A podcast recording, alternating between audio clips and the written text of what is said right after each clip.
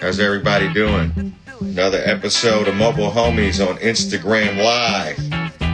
We have Russell Elevado. Where do I begin with this guy? To say he's just an engineer or a mixer is, uh, that's just doing him a disservice, man. You know what I mean? It's just not true. There he is. He's so much more than that, and here he is right now. What's up, bro? How are you, man? I'm doing great. Good to see you, man. You too, man. Yo, man, we never met, but like we've been on albums together, you know? Yeah. Yeah. I think before we start, I'm going to give an introduction here. It, it might embarrass you a little bit okay. just because there's so many good things here. And I really didn't know where to start, to be completely honest, man. And so I, really looking forward to this conversation. It's it's really important to me on a lot of levels. And um, I will just say that today on Mobile Homies, I said this before. I mean, call Russell an engineer or a mixer or a producer. I don't think it's enough, man. I mean, this is the guy been at the hub of so many genre and era defining and defying moments. You know, when you talk about the guy that mixed D'Angelo voodoo, mixed common like water for chocolate, mixed Black Messiah, mixed Erykah Badu, damn near all my favorite Roots albums. Common, Alicia Keys' big hits, Jay Z Unplugged, Roy Hargrove, That's right. Peace, Rest in peace. Angelique. God, I mean, these are all the records that I wish I would have made. I've been lucky, man. Otto. On the Thank you. Thank you. Yeah. I've been really blessed, man. Really lucky, you know? hmm meeting the right people at the right time, man. You know, really, it started once I met D'Angelo, man. He was like, you know, my soulmate through the through my career. You know, we kind of merely made our stamp together. You know, and from, I mean, we met through doing Brown Sugar, but from Voodoo on, I mean, that was it. You know, once we made that album, so many good and positive things came from that. Met so many talented people, you know. So I'm grateful for that, man. Well- you know, Let, us talk about this. Where are you from originally? uh, I was born in the Philippines, Okay. um, and we moved to New York when I was five years old. yeah. You know, Which part of the which part? Uh, well, my mom, we I grew up in uh, Manila, Mhm. uh, Quezon City, That my, uh, which is my wife's family is from Quezon City. oh really? Yes. That's where my mom is from. She's a city girl. My my dad is a um, he was a, a country boy from uh, Bicol in the mountains, in the middle of nowhere. Beautiful. D- does your father speak another language other than Tagalog, like a different dialect? Yeah, his yeah, it's called Bicol Bicolano. Bicolano. Yeah. Okay. right on. And so yeah, I grew up in New York, man. Which Most of my life since I was five. Uh, mostly in Staten Island, Staten Island, New York, man. The Wu Tang. are there Filipinos in Staten Island? there are. I was like the only one when I when we first got here. Let me ask you this: Why Staten Island? well, my dad's uh, niece was living in Staten Island. She came to the, uh, the U.S. first, Okay. so he came. He came before us. Met met up with, which is my cousin, and he liked it. And so you know, he wanted to be in New York, and that's where we settled. And that that was it. You know. How old were you at that time? Uh, I was five when we first moved here. Okay. All right. So, so y- you're part of that wave of Filipino immigration that uh, my wife was a part of. Moved, you know, very, very young. The parents were born and raised in the Philippines. Where's she from? Well, her mother's from Quezon City, and her father, I want to say he was also from somewhere else in Manila, but I, I'm not. I'm not really sure. I can't remember. Oh, okay. all that. Cool, man. But yeah, the diaspora. This is another thing that I want to talk about also uh, later on in the call is that a lot of people don't realize that this dude who is a part of all these, like I said, very pivotal genre defining moments.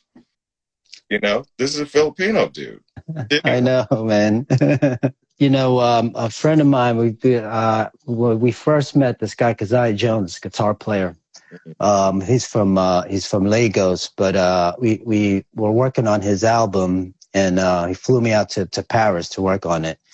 And this was really before the internet was blowing up, and you know, they nobody really knew what I looked like. So when I walked in, he was so surprised because from the albums I, I did, he thought I was going to be like some big black dude, you know.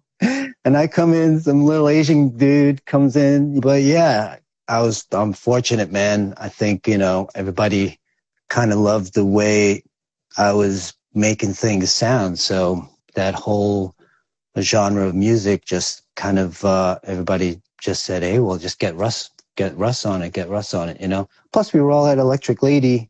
It was all like a, a musical community. Like, how did you get started in music? And then, uh... yeah, uh, I started playing guitar when I was um, like in sixth grade my best friend at the time who lived right directly behind us, he was playing guitar. And uh, so, yeah, that's how it started. I was started um, playing in bands when I was like 12 years old, 13, you know, started our own little bands. What kind of music? Did that mostly like classic rock stuff, Black Sabbath and you know, Led Zeppelin and Pink Floyd, Hendrix. But I was always interested in, in the sound of records, you know, I'd always look at who's producing it, who engineered it. You know, always notice like different sounds of records, you know, from different things I was listening to. And I was always the one like recording our, our live jams in, in my garage and stuff like that. And my dad said, Hey, you should do something to fall back on just in case the musician thing doesn't work out. So uh, I actually like I wanted to drop out of school and go to engineering school, audio engineering school, but I, I needed a diploma, so I, I, had to graduate from high school. Straight out of high school, I went into um, a school called uh, uh, Institute of Audio Research in uh, in the Village in, in New York. Uh, just a technical course, like one year course, you know. And then from there, I just started interning in studios in Manhattan Mm-hmm. Work my way up from the bottom, man, cleaning bathrooms and, you know, getting coffee and cleaning up the studios and work my up, work my way up to assistant and then engineering. And then that was it from there. What was your, um, what was your big break? When were you able to break out of being an assistant and mixing records on your own? Yeah. You know, there was like, um, it was about of, uh, probably a good two year transition from the time I said, okay, I'm not going to assist for anybody anymore. So that was, that so was a start conscious decision on your part. Yeah, absolutely, man. Because um, I was getting to a point where I wasn't learning from the assist, uh, the engineers that I was assisting, mm-hmm. and I just thought well, I could do a better job. So I wasn't getting fulfilled at all. I wasn't learning, and so I needed to make the jump. But at the same time, I didn't have any clients. Um, but luckily, the studio I was working at, uh, Quad Studios, where Tupac got shot the first time. Yeah. Um, we they were um, you know at the when I was when I was making the transition, um, studios still needed you know staff engineers. They needed engineers to help out with vocal sessions or or something. So um, a lot of times a client would call, book a session, um, and they would need the staff engineer to, to do the session. So that's how I started meeting um, new clients. And then I started working for David Morales and Frankie Knuckles, you know, the kings of like, you know, remixes and, and, and house music. So I cut my teeth a lot doing a lot of their stuff, you know. First, it was just me being credited as assistant engineer, but I was actually engineering the sessions.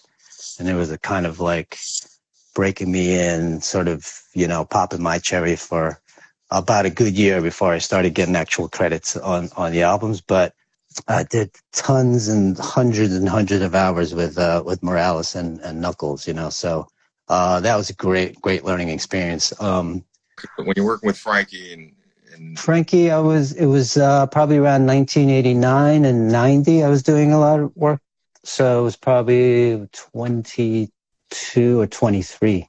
You know, I started working in the studios when I was 20, so about um, yeah so uh, that would be like 86 yeah around 90 89 90 90 92 mm.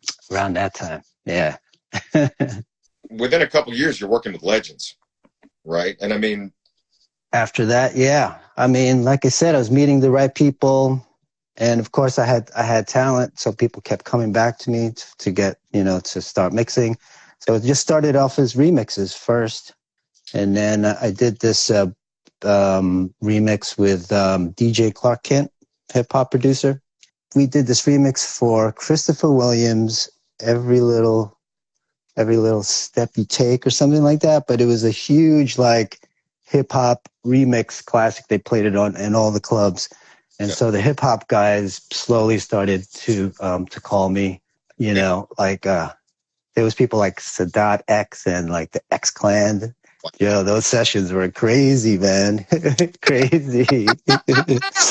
I mean, they were bringing guns to the session and all kinds of stuff, man. Um, so yeah, I really, really busted my ass to, to, to get to, you know, to the top. So, okay. So we're talking about early nineties, you know, you, you're, you're, you, you start off at quad and then you're you're working with Morales and you're and you're working with Frankie Knuckles and then Clark Kent and, and on and on it goes. And then suddenly you're in the studio with X Clan and Sadat. I mean, that really lets me know that also. You know what I mean? Yeah. Yeah. But I, I think that um, I started hearing your name, I think, when I saw that you were working with the Roots and that's when i really started that's when i started to take notice you know and how did that relationship come about? Because that relationship with questlove I, I, feel like was this is forgive the pun but that it from my perspective it seemed like that was the roots of everything you know what oh, I mean? wow. Right. Thank you. How yeah. did start uh, well, I started um, working with the Roots after um, meeting Questlove on Voodoo. Once we worked on Voodoo, there was a real synergy between us as far as like maximizing the time to get the best drum sounds, you know? um, first. Voodoo came first, yep. And, and that's and, how we met. Okay, so let me get this timeline straight in my mind because you know, I, my timeline um, is, that of a fan's. You know what I mean? And so I don't really. I want to make it clear. You know, I, I just sort of want to make that path really clear linearly. So, and obviously Brown Sugar was even before that. So I guess D, for you, D'Angelo was the genesis of all of all this. And how did that relationship come about? Well, he was um, okay this the manager i was mixing an album for angie stone when she was um, before she went solo group called vertical hold who was being managed by kedar massenberg who was also managing d'angelo. Right. He he liked what i was doing um, and then he set up a meeting for for me and d'angelo at battery studios while i was mixing the album. But the crazy thing is he didn't he introduced himself as michael he never introduced himself as D'Angelo, right? So I had already heard his music, loved it. I wanted to be part of the album. And I'm hanging out with him for like two weeks before I even realized that it's D'Angelo, man. And uh, we, but we hit it off. You know, we we talk about music, and he would watch what I was doing. And we, you know, we'd smoke blunts and everything yeah. together.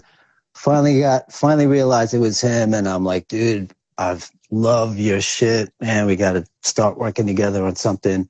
And uh, and I said, so that's when I finished up Brown Sugar. They needed they needed another engineer after Bob Power to finish off the album. So there was three songs left. So I ended up mixing Lady, uh, Jones in My Bones, and When We Get By. You came in to mix at the tail end. Of, of, that's right. let's talk about this relationship though with D'Angelo because I mean clearly I, I think from then on you've been the only engineer he's worked with you know to to mix uh, uh you know these I mean to say they're incredible albums is there's I don't know if there's a word you know, like just to describe how important they are you know so let's talk about this relationship with D'Angelo because you know one of the things we talk about here on Mobile Homies a lot is like kindred spirits. You know what I mean? Clearly, you guys saw something in each other that would provide the rest of us with these amazing records. You know, what, what is it? What is it between? You know, when I talk about our uh, about this, uh, you know, first I say that I feel like we were meant to meet yeah. and do albums together. That's that's that's how we both feel. You know, we've talked about it too, because it is special. You know, because um, we started talking about voodoo before um, while we were making Brown Sugar, while while we were finishing that album, because I wanted to. I was hearing him like differently. Like I was hearing him more rougher, and I was had ideas about maybe putting distortion on this thing, and I already had my ideas trying to, to flow with him. And yeah. he said, man, we, you know, we gotta, we gotta stay with like the, you know, kind of close to what Bob, Bob Power did because seven songs are finished. You know, we gotta kind of have a cohesion on the album. Right. And he's like, but yo, man, I love what you're talking about. Let's, let's, let's keep talking about this, man, for the next album, you know? And sure enough, man, that's what happened, man. He, um, he bought a house in, in Virginia, in Richmond and I would go down there like a couple months before we started at Electric Lady. I, went, I would go down there, bring albums, bring some weed, hang out and vibe, talk about the, the album and this and that, you know. Um, but like, you know, when I first heard his demos, just on a musical level, man, I just knew this guy was, he was like my savior kind of, cause this is the stuff I wanted to be doing. I was doing like a lot of stuff that was sequence you know, a lot of the early R&B scene of that time in New, that was coming out in New York, you know, with the New Jack Swing and all that stuff. I was engineering, I was doing great mixes, but not completely satisfied because I wanted to do more organic music stuff where live drums and all this stuff. Right. And here comes D'Angelo, you know, and we didn't do it on Brown Sugar, but Voodoo was all organic, live drums, trying to get the right sounds, you know. Yeah. Um, so, and then we have this whole Jimi Hendrix connection too, man, because I like turned him on to Hendrix basically, you know. He knew like Purple Haze and he knew just the classic Hendrix, but he didn't know like Hendrix, you know. Right. And once his mind was open to Hendrix, it was just like an epiphany. He was like, "Oh my God, yeah, Prince, if it wasn't for Hendrix, Prince wouldn't be the same Prince. If it wasn't for Hendrix, Sly wouldn't be the same Sly. And like so many people were influenced by Hendrix. George Clinton, you know, Funkadelic would would be so different without Hendrix, man. Yeah, because when I when I look back at Brown Sugar, great album, mm-hmm. obviously, you know, great album, but it was very programmed. It was very programmed, and that was very different than i mean now that you tell me those conversations that you were having in the interim right. about more organic and playing yeah. right? and then concurrently and in parallel you're having these ideas about how you're not satisfied with the way that uh, current r&b or hip-hop is it's, it was very programmed at that time exactly still is and he was open to that and he was open yeah. He was totally open, man. And we were afraid that, that voodoo wasn't going to be, we, you know, it could have gone either way because it was so different from what anything that was coming out at that time.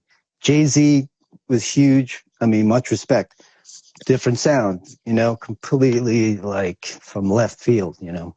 I mean, it's hard to contextualize that now because it was such a success and it influenced everything that came after it in that lane in that genre. Right. But that's a big fucking risk. It was a big risk. To say we're going to get the drum machine the fuck out of here. Exactly. You, you know to say we're not going to record digitally because obviously that's that's your hallmark strictly analog right mm-hmm But now that you tell me that this was the conversation, these were the conversations that you were guys were having. That's a that's not even that's not just a pivotal moment for you or D'Angelo and, and, and your journey together. That's a pivotal moment for music. Because think about that. You're right though, man. When you guys make that decision and Voodoo comes out, it changed everything after it. It did change everything. Yep. Exactly. That's crazy, man. That's crazy. And you and you attribute a lot of that to I mean, obviously you're both geniuses. I mean, I, everybody I've talked to, they're like, Russ is a genius, hands down. we're gonna get into that. We're gonna we're gonna expand that, you know, because I, I think this is something that need it, it just needs to be discussed and celebrated. but that I mean, this is what everybody says, but clearly you guys are both visionaries. You know what I mean? And what gave you guys the courage, or were you even thinking in those terms to change the sound? You know what, man? We had a, a chemistry, you know, which is which is uh, it's a rare chemistry where where two, a group of people can be on the same page so much that you don't have to even say stuff to them anymore, you know? So, you know, for me, you know, I look at it this way. I, I knew that I could show everybody what I could do and how good I am. I've got skills. Listen to, listen to this, you know? And D was the same way. He's like, I'm, I know what I got. I know the music I want to do. It's going to be dope. Mm-hmm. So we we're, we were both like, each other's vehicles for what we, we each wanted to do. You know, he was the perfect vehicle for me to showcase my engineering. Mm-hmm. And I was the, the right person for him to get his music heard in, in such a way, you know?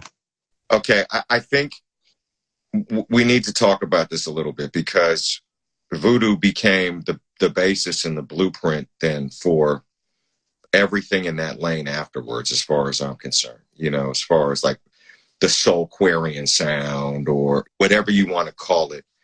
And one thing that you see in voodoo and one thing that you see in that sound, a lot of the same musicians. Yep. How did that band come together? That studio band, which was Quest, it was Pino. Questlove, Pino. Um, there was uh, Spanky, guitar right. player. God rest his soul. That was the, really the core, man. When when, especially if it was D'Angelo and Questlove and Pino, you put them in a room together, and it's magic. Something great is always going to come out of it. And uh, so they would just jam out for hours and hours, you know. Once we started working there, Questlove really is the guy who put the word out. He's like, you got to come to Electric Lady. They got us all, all this cool gear. They got us sounding crazy like the 70s. And then Jay Dilla was, was in the picture too. Right. Dilla would come to the sessions and he would just put his vibe, just him being in the room would just make us, make them so inspired to play something, man. Isn't, they wouldn't even have to yeah. say anything just because. Isn't that amazing how some artists just have that kind of presence?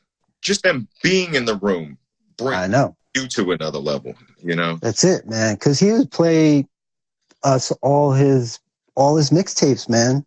All the Slum Village before it was released, and like he'd come in and you know he'd just have treats for us. He'd blow our minds, and they would go in there and jam, and just come up with shit. You, you know that, yeah. that's one of the things that I wanted to also ask you about because you guys gave in my opinion, Electric Lady a new lease on life. You guys played Electric Lady like an instrument, in my opinion. Hell yeah. You, Hell yeah. It wasn't just a place to, it wasn't a room just to come in and record. Historically, obviously, it's one of the most important studios in, in American music history. Absolutely. And and Quest was the one that that said, you got you got to do it here.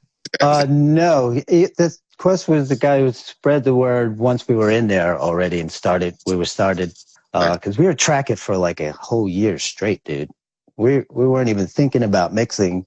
We were just straight up recording for a whole year. what was that about? That's just getting the ideas out, just demoing and just jamming, and you know, the label was giving us a lot of flexibility because they knew they were from the stuff they were hearing. They knew they were they were getting a special album, and um, yeah, just D'Angelo really uh, indulging for the first time, trying to see what it would become.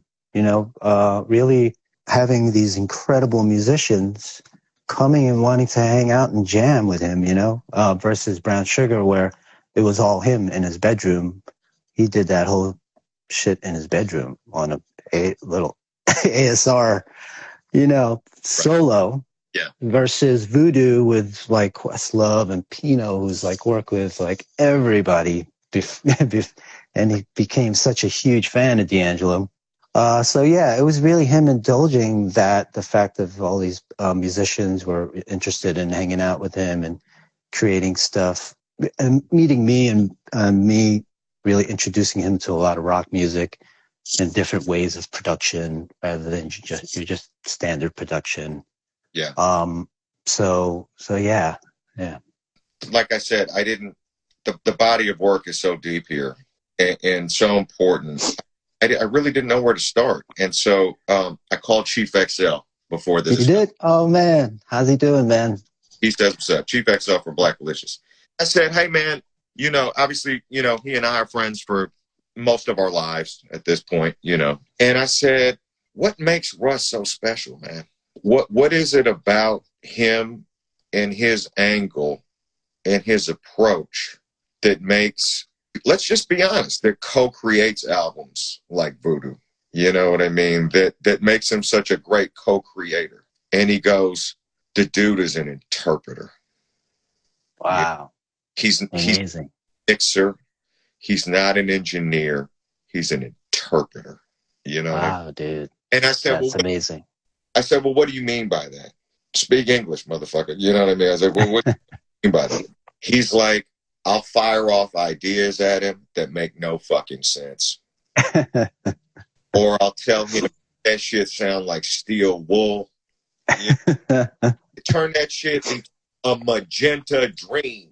You know, some stupid shit like that. You know what I mean? Yeah. And he, and he says, Russ goes like this. Okay. and that's that, funny. But you know, X, he's like, man, he's just not a. He doesn't just turn knobs. You know? That's funny, man. And, That's and, a good description, though. Yeah, and I get it now, man, and I get it. And do do you prefer artists that communicate like that in the abstract? I do. You know, um, I guess because of the stuff I've been doing, a lot of um, artists can get really deep with me, and they find like with the mixes that I'm really taking the songs t- to different places sometimes. So, yeah, so I, I, I think, uh, you know, artists are attracted to me for, the, for that reason, which is cool. But, you know, the first time it really happened to me, um, and it, it's strange because it keeps happening with, like with, with Chief Xcel, he would come in and say, yeah, you know, this song, this song I, I feel is like a, a dark purple, you know, blue thing. He would do it in colors, which was cool. But right. you know what, man? Before I did Brown Sugar, I was working with Roberta Flack, and she would do the same thing. She would we would talk about the the mix for about 45 minutes before we even start. She would say, I feel like this is brown, like autumn leaves, and like totally go crazy, like conceptualize it, you know? And I can get deep like that. I love it, man. You know, it's a big Pink Floyd head, mushrooms. I, I can get really deep. I love that type of stuff. So I, I like that people can uh, look at me and know that I can like go there. Right. You know, that's like a that's that's a compliment. It, it's almost like it's a spiritual pursuit in a way. You know, when you're when you're talking about music in those terms. It is, man. It and, is, yeah. And and that's that's the other thing that he said is that that that Chief Xcel said is when we were talking about you, it's like, okay, I said, so do you mean to say that with Russ, it's more than just sound coming out of the speakers? It's like he's a fucking painter. You, you know what I mean? Because you know, we, like we we just we, uh, what's the, what's the word kinesthesiology or, or what, what what what do they call that shit? There's a word for it when you see music. You don't just hear. Oh yeah, yeah, yeah, yeah. I forget the name of that. Yeah. Yeah, because Yeah. I'm the way. Like when I hear music, I see it. Yeah. I see the sound. I see the Hmm. I see the voices. I see this. You know, and that's what he said that he shared with you was that this quality that you're sort you- you're able to take these sounds and the equipment is just the equivalent to like a paintbrush and an easel and Absolutely. right That's how I like to look at it, actually. Yeah. Like either like a sculpture or like a painting. More like a sculpture because, like, you know, I don't just work on, I don't have a formula each time. I, Yeah. I work on a song, depending on how difficult it is or how creative it's going to be or if it's going to be straightforward. So, I, you know, I kind of like will sometimes work backwards. Oh, I hear this ending already. So let me, let me, let me bang that out real quick so that I don't forget the idea. So it's like a sculptor who's like turning around the sculpture who- who'll work on the back for a little bit, step back, turn it around, he'll work on the, the top part, work on the bottom a little bit, turn it around some more, Yeah. keep chipping it away at it until you get your sculpture, you know? And so you finish voodoo. There's your sculpture. There's your fucking masterpiece. You know what I mean? Or one of them, right? There's one of them, right? And I had a couple funny questions here. Uh, that obviously leads to other things. So that led to the that led to the Questlove relationship, Exactly. which Yep. And Common, you know, which led to Common. Yeah. Um, yeah. Erykah Badu and Bilal, you know? So Yeah. th- therein lies a, a se- it, it, from my perspective as a fan, the second kind of really important relationship that I see there is the the one between you and Ahmir. Am I am I right about that? Because it led to so many other. Yes. You're absolutely right. Absolutely. Yep. Now, here's the, here's the funny question. As you as you're work, this is just me being stupid. As you're and as you're working on this, uh, like Voodoo uh, comes out as a fucking international, global, universal success, right? Is your father still sitting there like, man, you need to fall back on something? no, he was proud.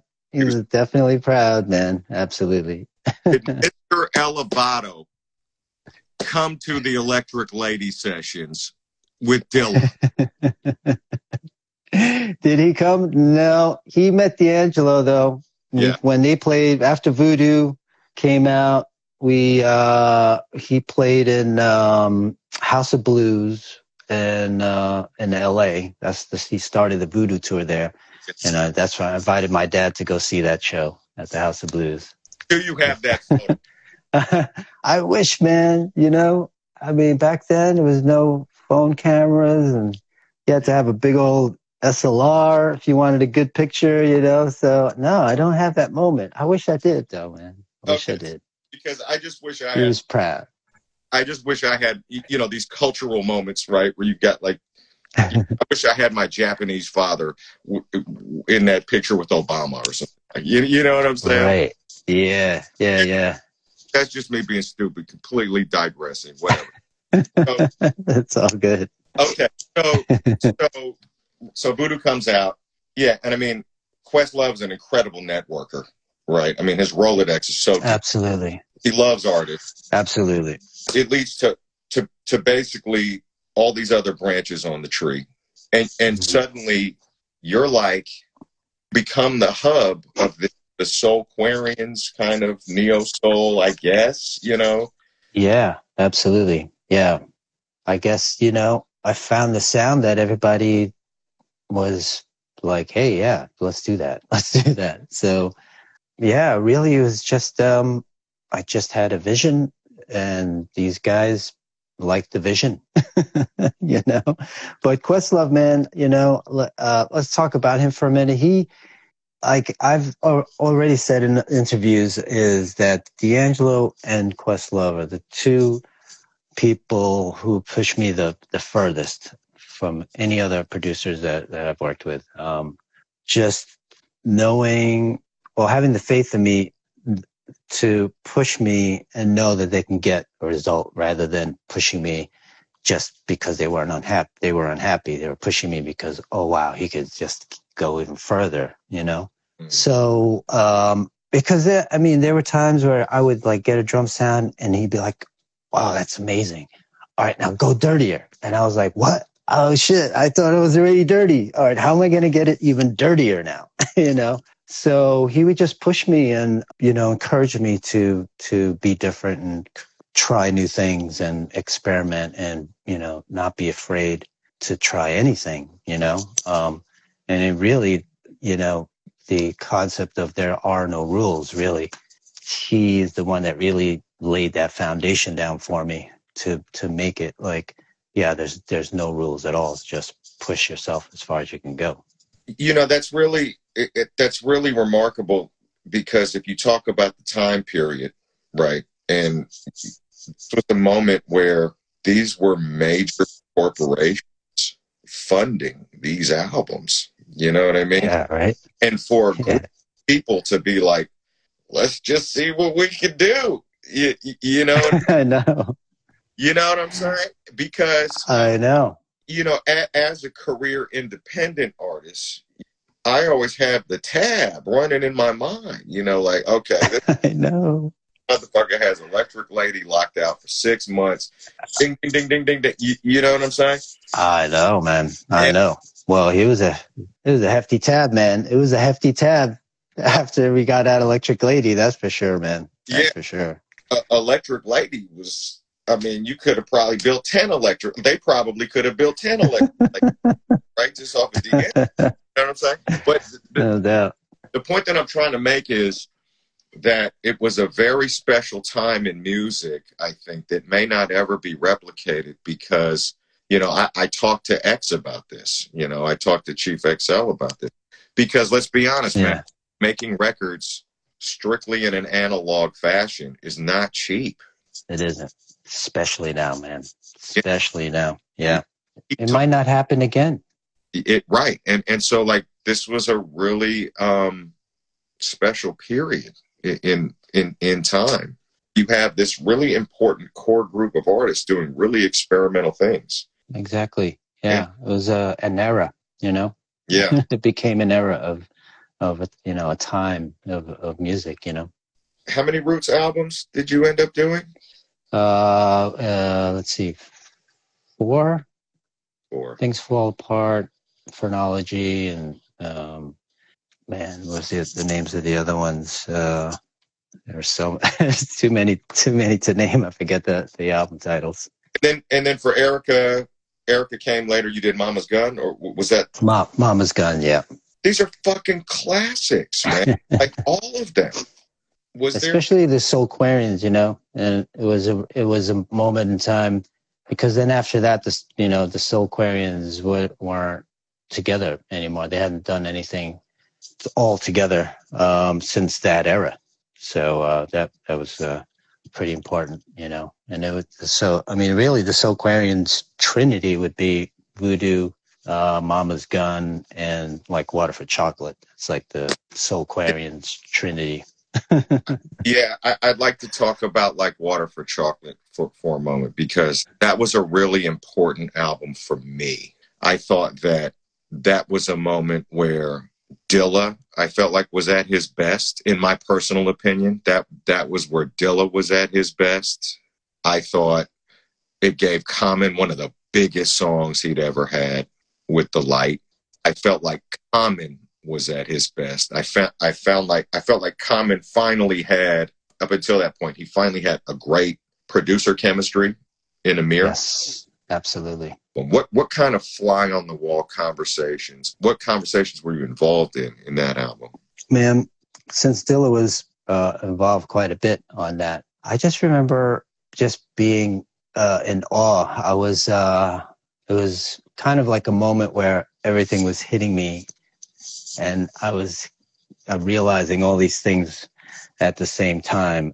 Because Dilla was in the room and Erykah was there. Because they were at the time they were together, Erykah and Common, mm-hmm.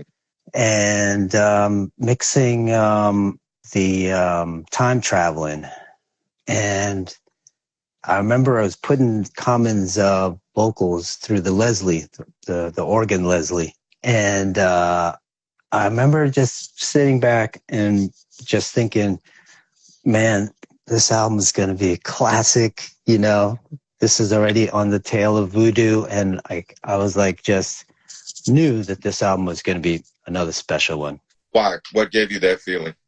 Um, I never heard a hip hop record like that before. I never heard a hip hop record with like that much soul, that much just creativity um, on on on an organic level. You know, it was to me it was like the evolution of it was the next evolution of hip hop after Tribe, and you know. I, I think one thing that I saw with Common in that point was maybe he always was, but I think what I saw at that point was him coming into this role as being a really fearless artist, you know, like a really fearless. Yes, that's a good point. Yeah. You know, and then we saw that again with Electric Circus. Although aesthetically, I thought that album was really cool, and it did a lot of, and he, it was it was really experimental and and very brave, very very brave. I thought. Mm-hmm. I yeah. I preferred the songs from like Water for Chocolate more, you know. Yeah but I certainly could understand that willingness to kind of take it places, you know, in the name of growth, you know. Absolutely. Yeah. And was brave. It was brave. But he took a good he took a chance and you know that album is a classic, man. Yeah. classic, man. In, in, the case of like Water for Chocolate and and and um, Electric Circus, is that you, Dilla, Ahmir, Common driving each other? I mean, are these conversations that you're having? Well, it, the initial recordings, that's what would be what would be happening, you know. But then once it was came down to to mix time, a lot of people would would leave me alone for for a certain amount of time, and then they'd come in, they check it out, see yeah. that it was all good, or they'd yeah. hear an idea because I was taking the song in another direction, and so became sort of like the um, the sort of wave of people coming in and, and out of the, the mix sessions, checking in, giving ideas and, you know, coming out, especially Dilla. He was so inquisitive, man. He, he just, you know, he, we would just talk for hours. Like, I remember this one conversation, we were sitting there for like two hours just talking about sounds and looping and all kinds of stuff. Uh, cause I, I remember cause we were late. We were supposed to go somewhere and we thought we had another hour left, but we had already been talking for like two hours, just vibing. But he was so inquisitive, man, you know, and a lot of times he would just sit there and watch what I was doing on um, like Water for Chocolate. He'd just have had an idea once in a while, but he'd just watch and absorb and ask questions. You know, like he just wanted to observe your process. Is is that what you mean? Yeah, yeah, and see how to get sounds and how I might do blends, and he would ask me questions and stuff. He didn't give a lot of like uh, any like real comments on the mix. He was just watching what I was doing, and I'd be like, "Yo, what do you think of this?" But him just be you know standing next to me, sitting next to me, I'd be like, I'd be inspired to try different things. I'd be like, "Yo, what if I, yo, tell me if you like this," and I just start just going with and vibing with with Dilla, you know. Well, let's talk about that process a little bit. I mean, when you're when you're working on a song, is there a destination in mind? I mean, when you're mixing, is there a destination in mind, or are you just like, let's just see where this goes? Certain songs um, are spontaneous, and other songs um, there are definite um, directions. You know, um, I would say most of them were kind of like spontaneous let's see where it goes. And other times, like a song like Time Traveling, Questlove had definite ideas on how the dynamic should be and, you know, or gave me license to be like, all right, on this part, yeah. you do your thing, you go crazy on this part.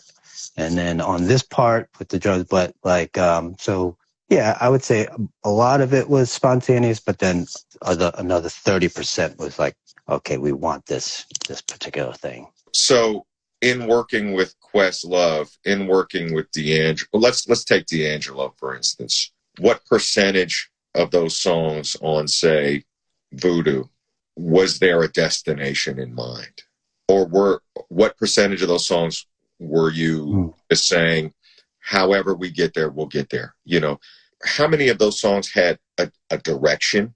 Okay, yeah, I would say, uh, I would say songs like um, "The Root" and uh, "Playa," "Africa."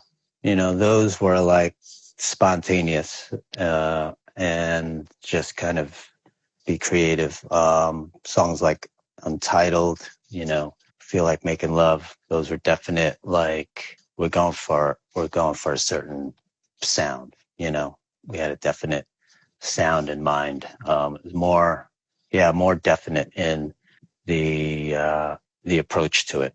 Not as much like, well, let's leave it alone for today and let's see what we can come up with tomorrow. You know, certain songs like like that were pretty much etched in stone. You know, once we got the initial sound, like the first year, after the first year, and we said, okay, this is the sound. three years, bro. It took three years for that. You know, so yeah.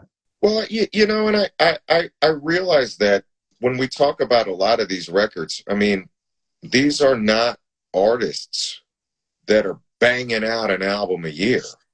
Exactly. We're not talking about that style of artist, you know. Exactly. That's a good point. There's a lot of thought and conversation and life experience and feeling and yeah. discussions it seems like are going into these these albums, you know. It, it's not just like it's not assembly line, you know. Exactly. It's an album you want to just you don't want to skip. It's an out. You want to put on the whole album, and right. that's which is a great point because a lot of people.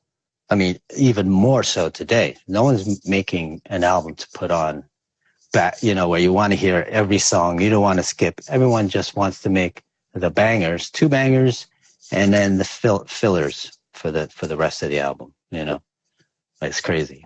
Well, and it's interesting because like I um I would certainly put Blackalicious into that category too. You know, these are I, I would say that these are artistes in the sense that for me, my, my perspective is just different because I've I, have i have been an independent artist my entire career. You know what I mean? So I felt I had to put out an album every year. You, you, you know what I mean? Like right.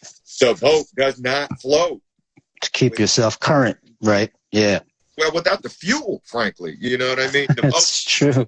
You're right. Yeah.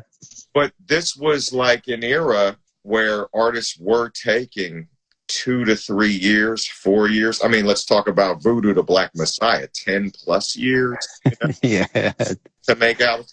Even Ahmir, who I, I consider to be you know, a role model in terms of his productivity, and I can only imagine how difficult it is to make a Roots album with that many people involved. You know? oh mean? yeah, yeah. What are the what are those? What's that process like working with Questlove as a producer? You know, is it the same level of experimentation versus knowing the final destination on the song? With yeah, you know, uh, it changes up for um, you know different albums. Um, I mean, speaking generally, um, he has definite ideas on how he wants something to sound he may let me start something and see where I'm going so he can see where I'm hearing it, how I'm hearing it. Yeah. And if he feels that I'm starting to pull in a direction that he wasn't envisioning, he'll yeah. give me some direction and say, well, you know, it actually is make, I thought maybe we could make it this way or that way. And the more we would, the, uh, the more albums we did, the more it became very specific because he knew what I was capable of. So later on, he was very specific on, on each mix and choose me for particular songs because he knew I would put a certain touch on it, you know. You had developed a chemistry at that point. Absolutely. When you say, you, you know, when we talk about that era, like the Soulquarians era, right? We talk about a lot of the Questlove productions. We talk about the D'Angelo records, the Erykah records, What would you say, as far as that the the momentum was concerned, was one of the last albums in that wave? As far as the the strong momentum was concerned, I'd have to say Electric Circus was probably the last the last one of that era. I think. And, and from and from your perspective, how did things change? Why did they change? You know, that's a good question, man. You know what changed a lot uh, was uh, having digital recording.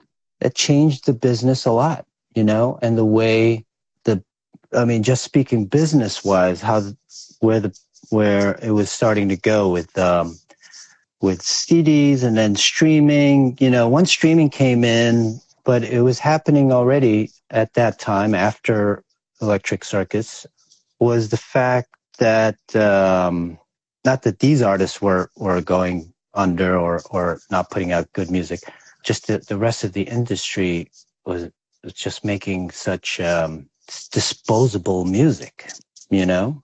Yeah. And the industry started taking a shit on on artists and cheapening the the art even more by not giving by shrinking the budgets because now everybody had Pro Tools in their house. Oh, now we can cut the budgets in half. And like it, they started not providing for the artists and therefore the artist was forced to work with cheaper means. And then the level of art artistry really started going down.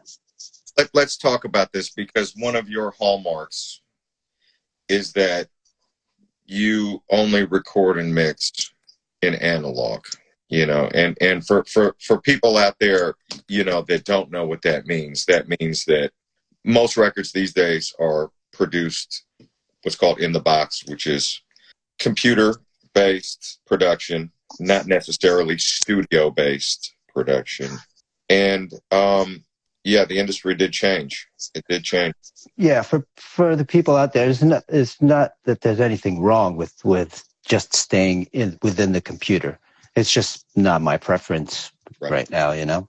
But uh, yeah, I don't think a lot of people realize how it's changed the whole industry from the studio industry. You know, there's no longer the apprenticeship. You know, now anybody could buy a Pro Tools system or work in GarageBand. And again, there's nothing wrong with it, but you're not learning from a seasoned engineer who may be able to give you loads of loads of things to learn that's not that you can't learn from reading it on internet or you know so that's missing. And then you know artists being able to copy their parts. And then the song just becomes real linear because they're just copying things. And so that whole dynamic of making music with a computer you know. Well, because you know, like I said, I mean, as as a career independent artist, what what you what I really respected about you, and frankly, it was something that I I was never able to do just because I couldn't fucking afford it. Was to record in a studio like Electric Lady or record from record to tape. I mean, I can count on one. I, I'm I'm a veteran artist. You know, I'm releasing my 15th album, and, and I can count on one hand the amount of times I've recorded today. You know what right. I mean?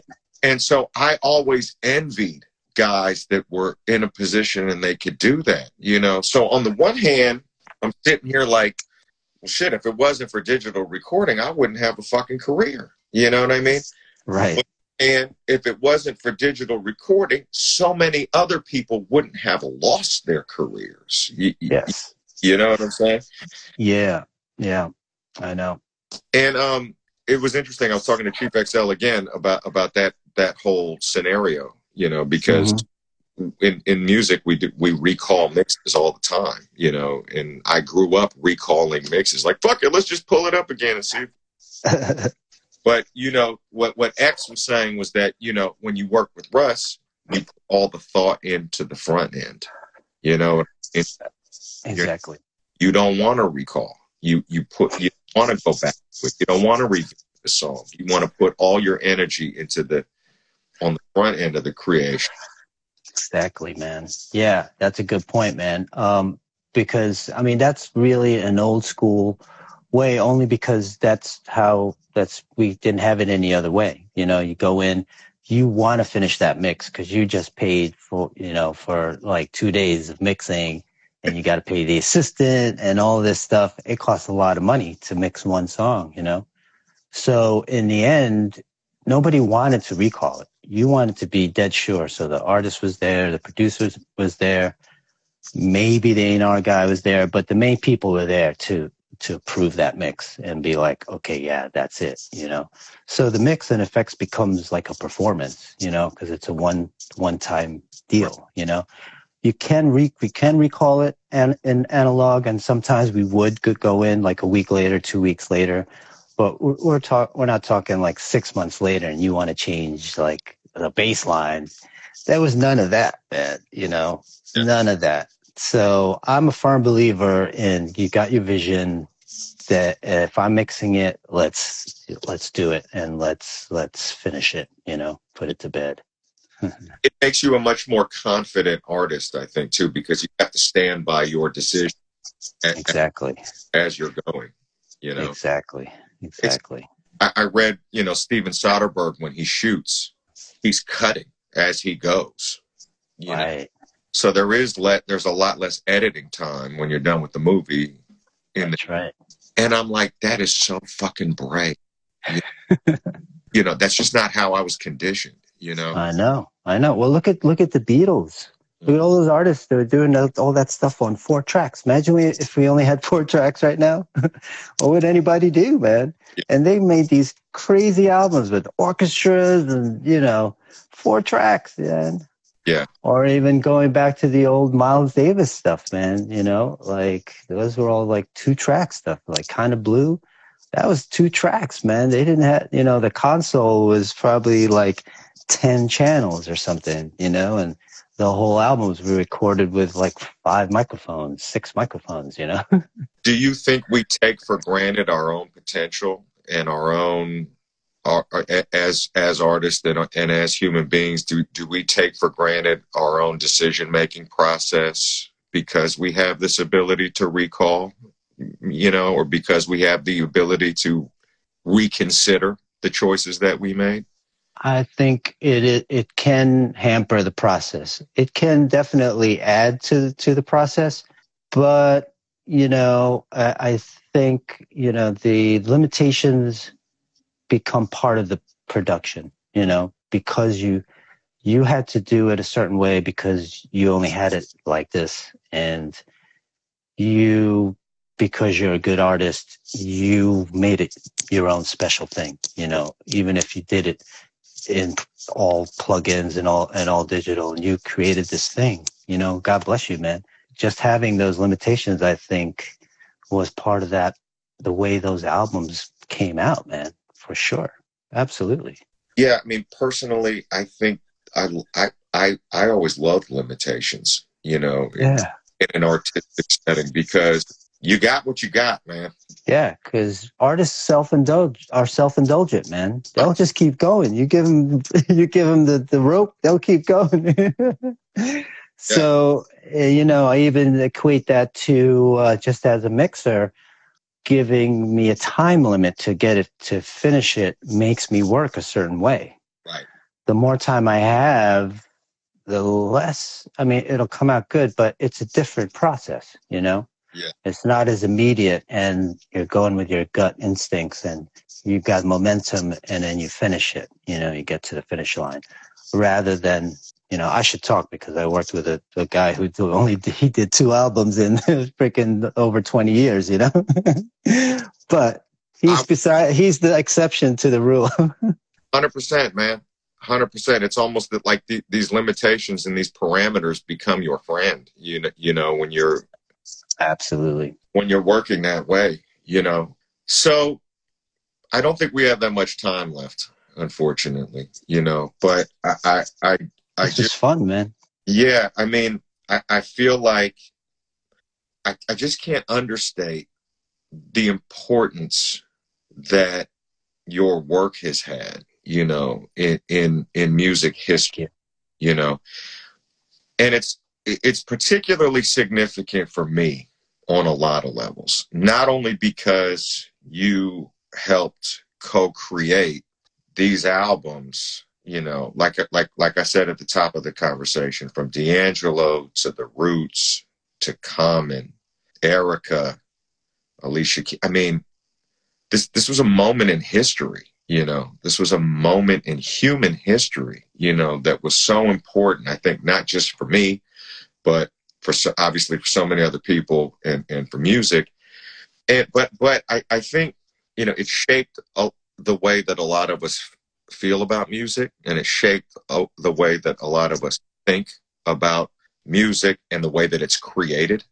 You know, but I think for me also personally, and I, I, I, just can't understate this enough because I know what it feels like that, and I, I know this probably doesn't matter to the people that that you work with, you know, maybe the significance of what I'm about to say doesn't matter to the people that you work with because clearly they work with you because of your talent, you know, and your vision.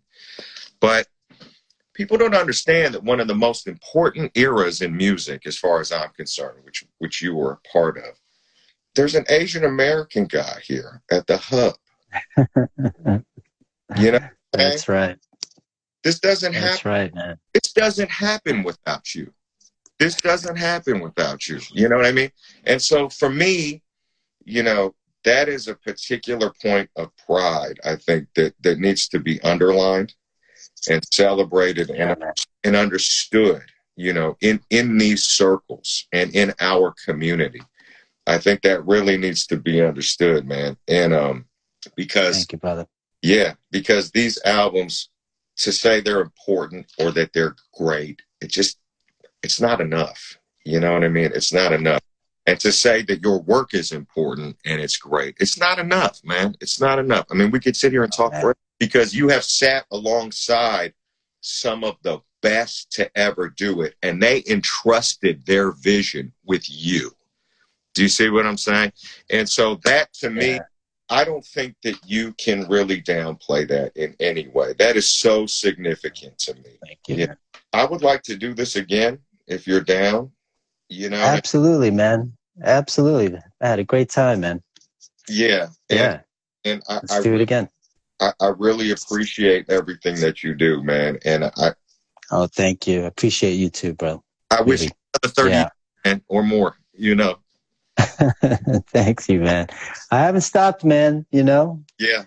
In this in this era, there's the new guys, the um, you know, the uh, the Tom Misches and uh, the the Kamasi Washingtons, you know. They're yeah. coming up. D'Angelo's looming his head just for everybody. Good. I mean, he's always around, so you know that's eventually going to happen too. You know, so. Um, but yeah, I, I'm looking forward to the next one, man. Let's definitely do this again, man, for sure. And, and I'm also looking forward to the day when we get in the studio together. Good, let's do it, man. When this whole COVID thing is is done, man, we're definitely going to get together. You know, for sure, for sure. Okay. I love you, brother. Thank you, man. Thank you so Thank much. Thank you, man. Thank you, man. Appreciate it. Russell Elevado, everybody. Thanks, guys. We'll see you. Thank you. You're welcome. My pleasure, man. Thank you. Yo, thank you for listening to Mobile Homies. Make sure you subscribe and hit me with a five star review on Spotify, Apple, or wherever you catch your podcasts. For more content, hit up lyricsborn.com. Love y'all. Uh.